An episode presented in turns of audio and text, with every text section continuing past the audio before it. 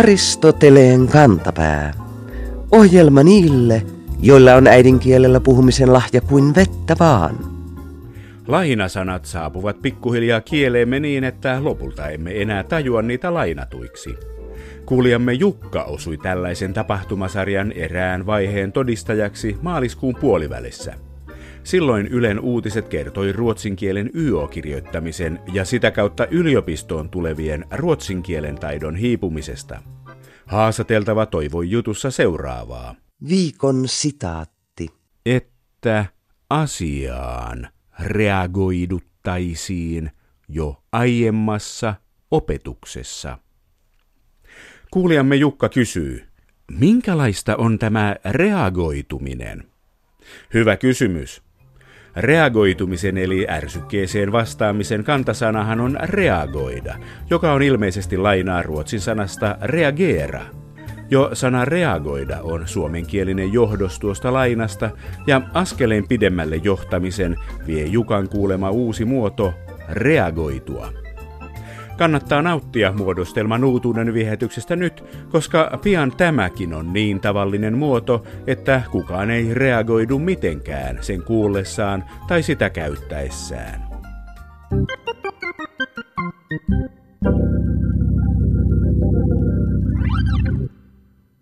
Suomea pidettiin 1980-luvulla, ainakin meillä Suomessa, Pohjolan Japanina – Teollistunut pikkuvaltio kaukana Aasiassa oli innostava esikuva.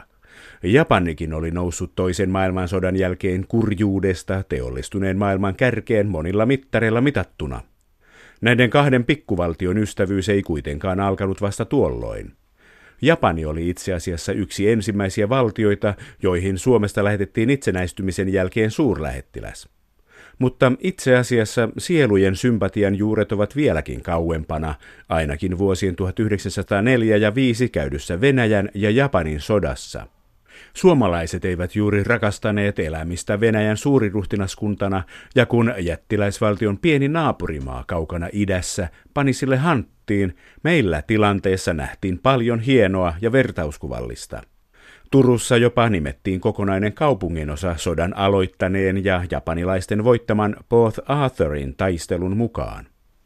Japanissa valtioittemme tilanne Neuvosto-Venäjän naapurissa nähtiin samankaltaisesti ja vuonna 1921 Tokiosta lähetettiin Japanin virallinen edustaja Suomeen.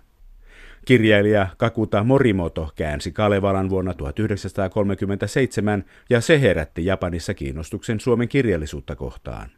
Suomessa taas tunnetaan japanilaisesta runoudesta etenkin haikut ja tankat. Milloin ne tulivat Suomeen? Milloin meillä alettiin se pitää haikuja ja tankoja itse? Miksi suomalaiset pitävät haikuista ja tankoista niin kovasti? Runoilija ja kääntäjä Kai Nieminen selvittää.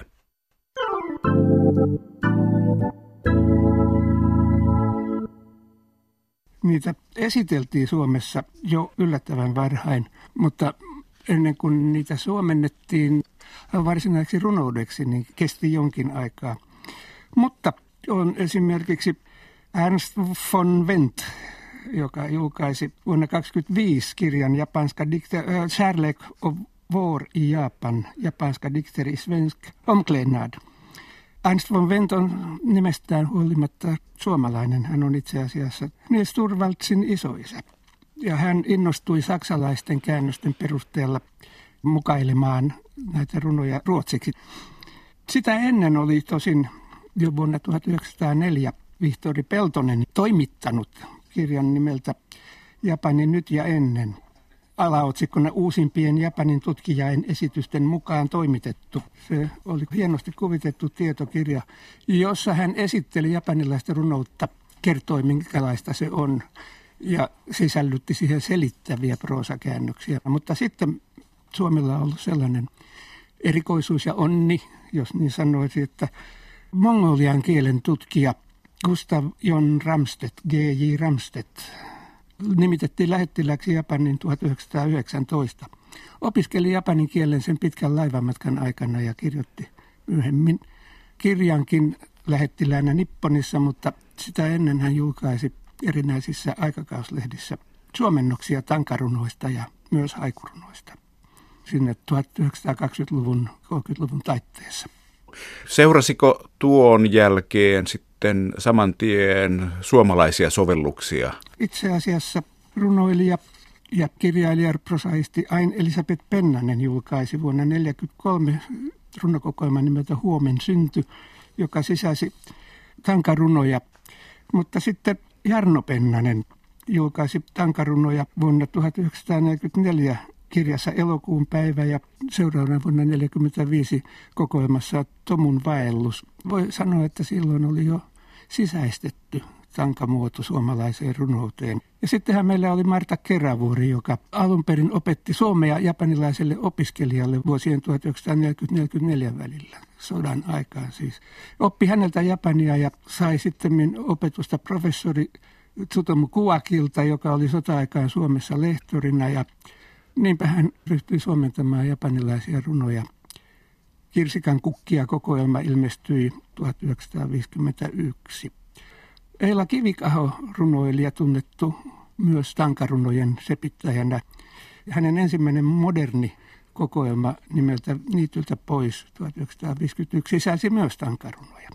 Sitten lopulta päästään tietenkin Tuomas Anhavaa, joka englannin, ranskan ja saksan kielisten alkutekstien kautta on julkaissut nämä hyvin suosituksi tulleet suomennosantologiansa kolme kappaletta ja lisäksi hän on sisällyttänyt omiin runokokoelmiinsa omia haikurunojaan, jotka ei ole siis suomennoksia. Varhaisin antologia Kuuntelen vieras ilmestyi 1960 ja sitten siitä eteenpäin 60-70-luvulle tullessa. Ne on mun käsittääkseni olleet käänteen tekeviä suomalaisen runoa lukevan yleisön mielestä tai käsissä ja myös muiden runoilijoiden, jotka ovat ennen kaikkea Anhavan mestarillisen tyylin innottamina ryhtyneet sepittämään itse tankarunoja. Oliko tämä haikun ja tankarunouden saapuminen Suomeen samassa linjassa näiden runomuotojen saapumisen muualle Eurooppaan kanssa, runoilija ja suomentaja Kai Nieminen? Oh, joo, toisaalta se on hieman myöhässä verrattuna Saksaan esimerkiksi, mutta professori Karl Florenz matkusti 1880-luvun lopulla Japaniin ja julkaisi jo 1894 valikoiman runojen käännöksiä nimeltä Dichtergrüsse aus dem Osten, japanische Dichtungen. Hänen käännöksensä innoittivat runoilija Hans Betkeä, joka näiden tekstien perusteella julkaisi Japanisches Frühling-teoksen vuonna 1911. Ja tämä Betken kirja puolestaan toimi Ernst von Ventin innoittajana. Näissä on se ongelma meidän nykylukijoiden ja minun mielestäni, että nämä saksalaiset eivät oikein tahtoneet tyytyä siihen tankarunnon ja haikurunnon niukkaan ilmaisuun, vaan se pittivät siihen eurooppalaistyylistä vähän romanttisempaa kehystä ja useasti riimittelivät niitä, joka riimin käyttäminen tankarunnossa ja haikurunnossa on itse asiassa aika ankarasti torjuttu. Foneettisesti ajatellen Japanin tavun määrä on rajoitettu. Siellä on vain viisi vokaalia, jotka voivat päättää tavun. Riimittelystä tulisi erittäin yksitoikkoista.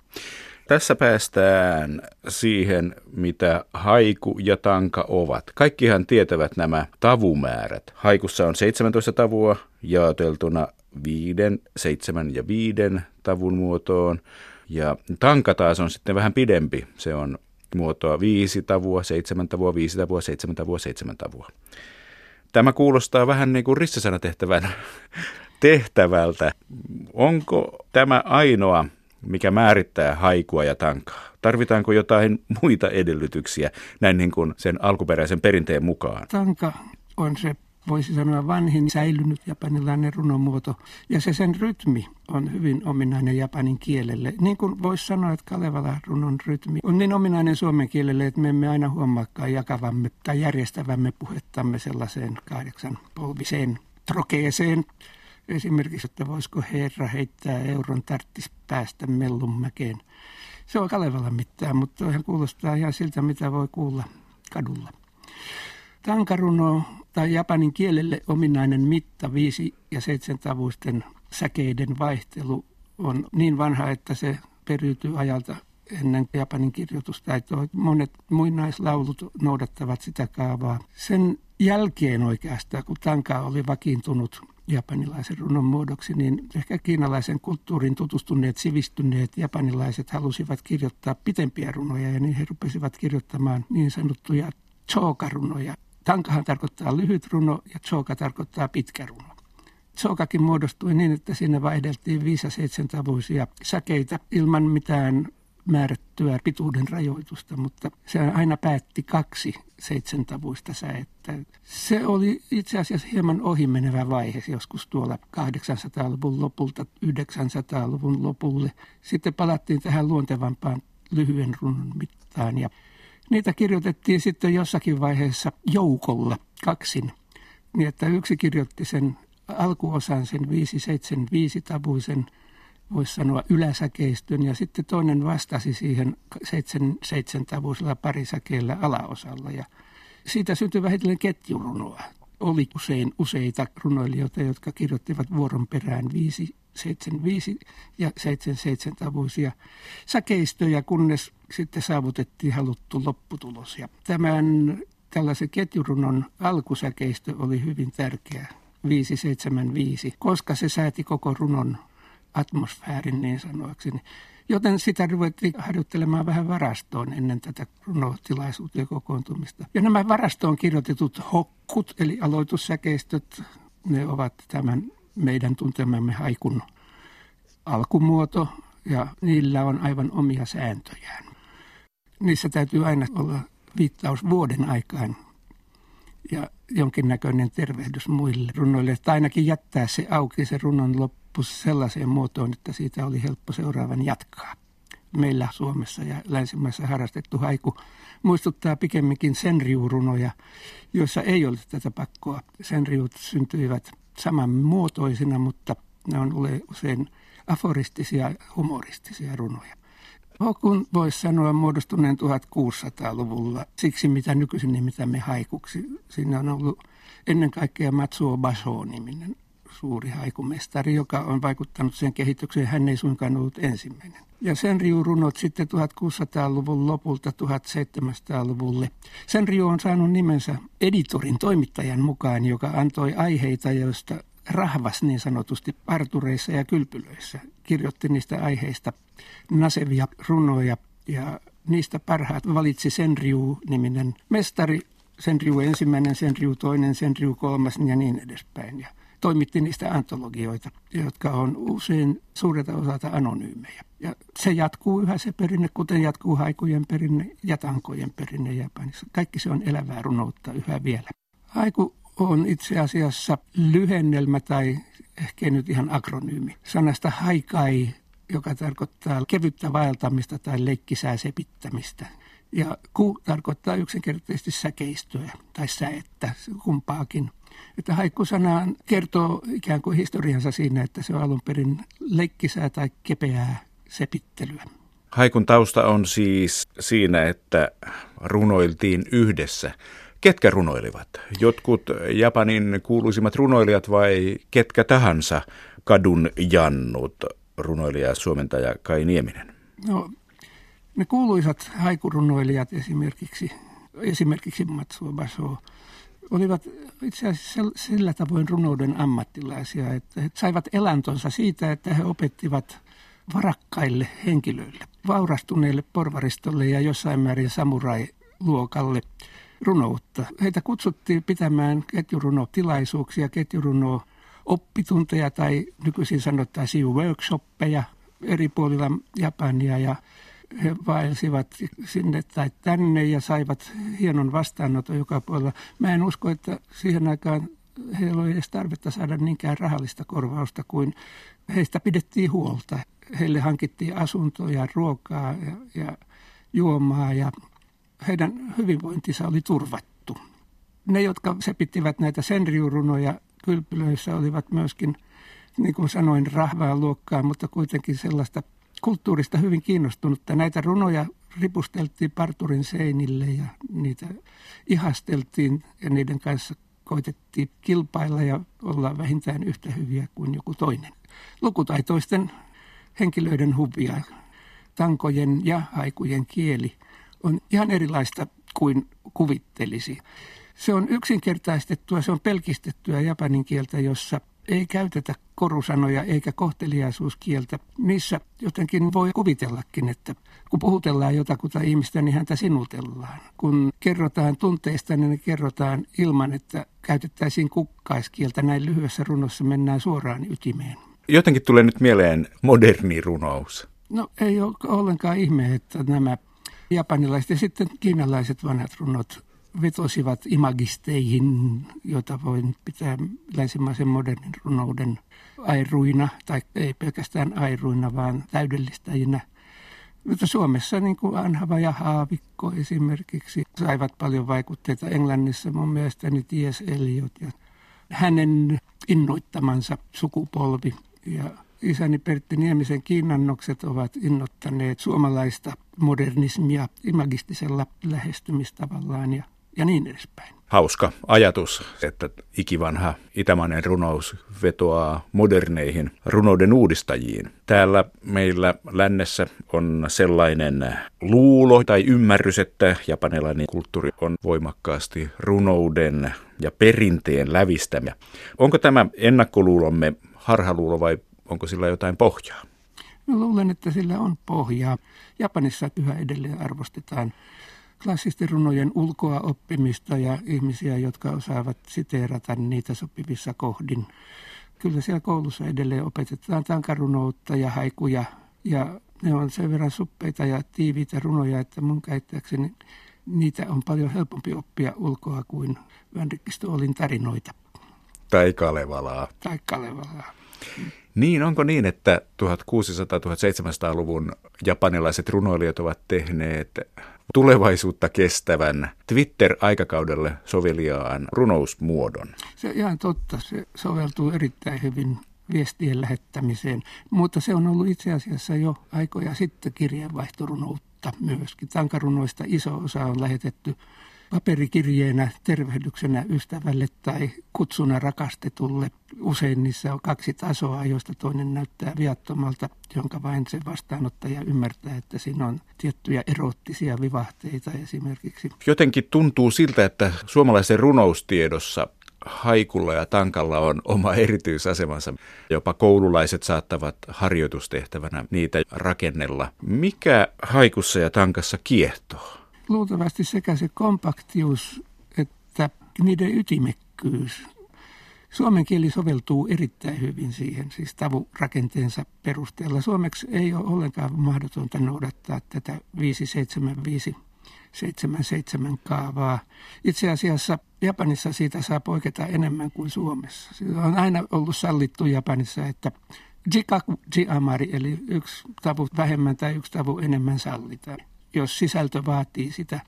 Esimerkiksi Tuomas Anhavalle mä kerran huomautin, että hänen suomennoksistaan monet ovat täydellisempiä kuin alkutekstit, että alkutekstissä on usein säkeen ylityksiä tai vajaita säkeitä. Ja totesimme vain, että Suomessa lukija edellyttää, että se on täydellinen tanka, jotta se hyväksyttäisiin.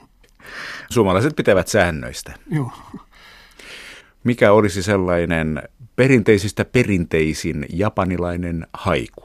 No, kaikkein kuuluisin sekä Japanissa että ulkomailla on Basoon haiku Mizuno Oto, eli Furuike ja Kawazu Tobikomu Mizuno Oto, jonka mä oon suomentanut aika monella eri tavalla siksi, että japanilaiset runoilijat kirjoittivat omista runoistaan myös eri versioita eri olosuhteissa, eri tilanteissa.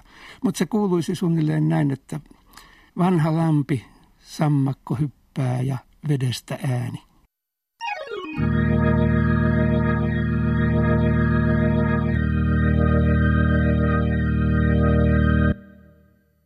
Joskus tulee kiusaus käyttää mieleen tullutta sanaa, kun se niin hyvin sopisi tarvittavaan kohtaan, vaikka oikeasti sana ei tilanteeseen välttämättä kelpaa.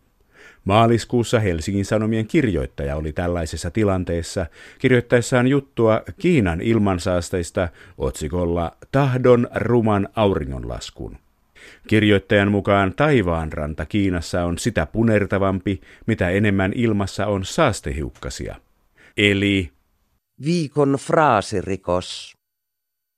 Mitä seesteisempi, sitä saasteisempi. Kuulijamme nimimerkki Rock and Roll ei ole äänisaastetta, joutuu ilmauksen edessä ihastelun sijasta ihmettelemään. Kielitoimiston sanakirjan mukaan seesteisyydellä säästä puhuttaessa tarkoitetaan sitä, että se on kirkas, selkeä, kuulas. Olisikohan tässä kirjoittajalla aihetta kirkastaa päättelyään ja näin päästä esitettyä seesteisempään lopputulokseen? Aristoteleen kantapään auringonlaskufraasien hämärä henkilö on samaa mieltä.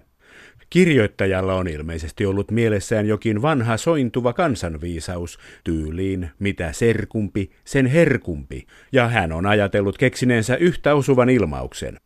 Kannattaa kuitenkin muistaa, että jos jokin tuntuu liian hyvältä ollakseen totta, se ehkä onkin liian hyvää ollakseen totta. Julistammekin kirjoittajan syylliseksi lehtikirjoitteluun ilman sanojen merkityksen ajattelemista, mistä rangaistuksena on tietenkin seurata kesän kaikki auringonlaskut hengityssuoja naamalla.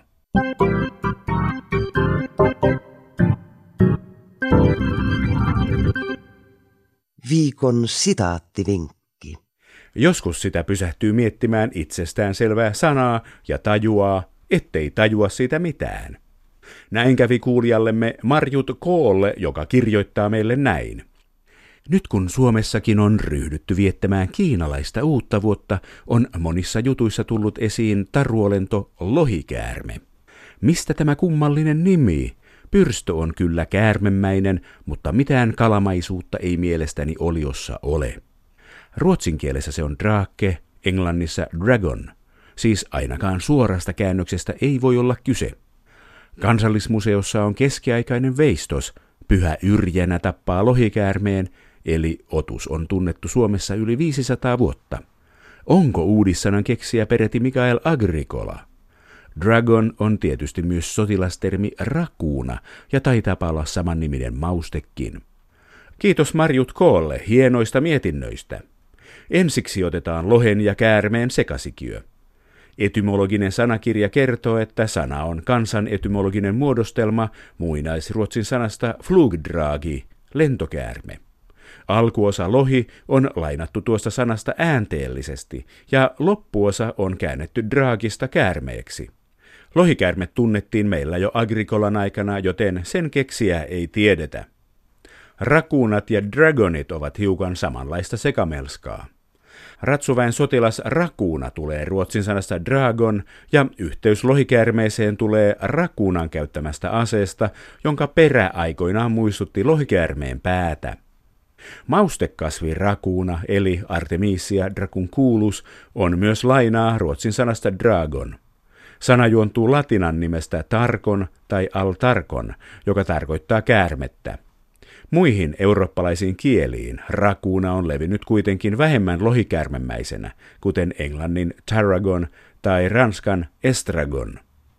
Näitä tarujen, sotien ja mausteiden reittejä kannattaa tuumailla vaikka uusien perunoiden ja rakuunalohen parissa.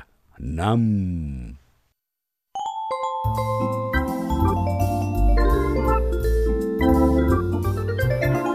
Kerro Aristoteleen kantapäälle, mikä särähtää kielikorvassasi. Tee se internetissä osoitteessa www.yleradio1.fi kautta Aristoteles tai lähetä postikortti PL 58 00024 Yle. Aristoteleen kantapää selvittää, mistä kenkä puristaa.